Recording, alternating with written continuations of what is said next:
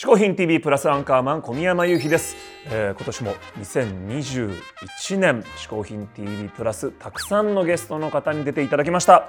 しかしかしかしかしかしかおー懐かしいねそうですよもうこのセットになってからほとんど出してもらってないですからねいやーでもなんかちょっと嬉しいね久しぶりでねそうですよこっちですよ嬉しいのははい今年もね本当にたくさんのゲストに出ていただいたのであ最終日におさらいしておきましょう。お。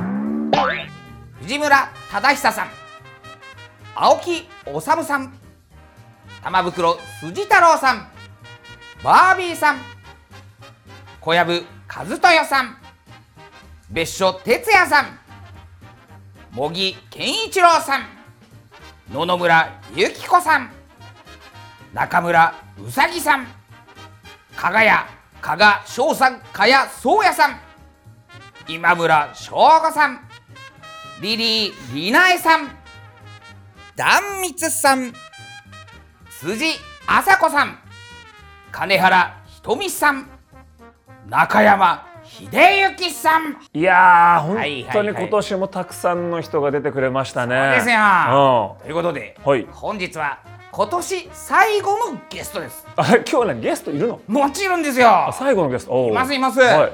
今回、嗜好品を紹介してくれるのは、おこの方、おそこ翔生さんです。えこの人何？あのグランプリとかをプレゼンターで出るだけじゃないの？ゲストで来ちゃうの？聞こえないね相変わらず。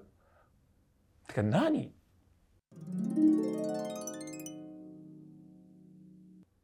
これ何持ってきたのこれ？これ嗜好品なのかな？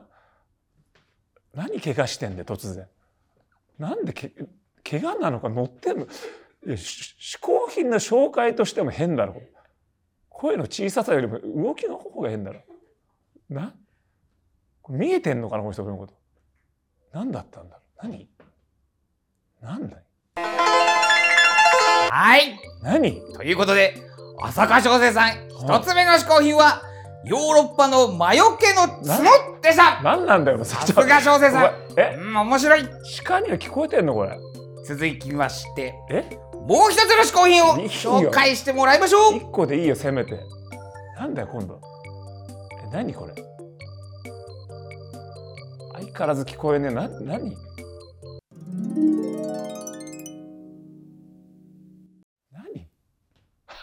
力入ってんだなんだよ。おかしいだろ紹介の仕方として。何？ど何言ってんの？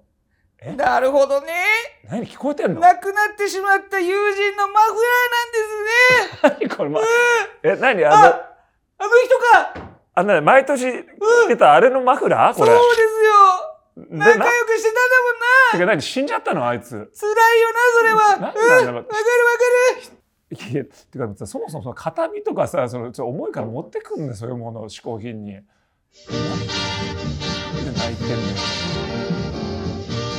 もうな、なんなのまた、な、なになんか来たぞ、来たぞ、またなんか、なんか来たぞ、これ。え？え、なに死んだんじゃなかったえー生きてるよ年も来年も生きてるよちょっと声出てたよ、今、小生さん。ちょっと声、声出せんじゃん。ラララパッパラパパラパパパラ出ましパたじゃないの。行くぞ今年もちょっと声出てんじゃん。パパラパパパパパラパ何パパラパパラパパパパパパパパラパラパパラパラパラパラパラパラパラ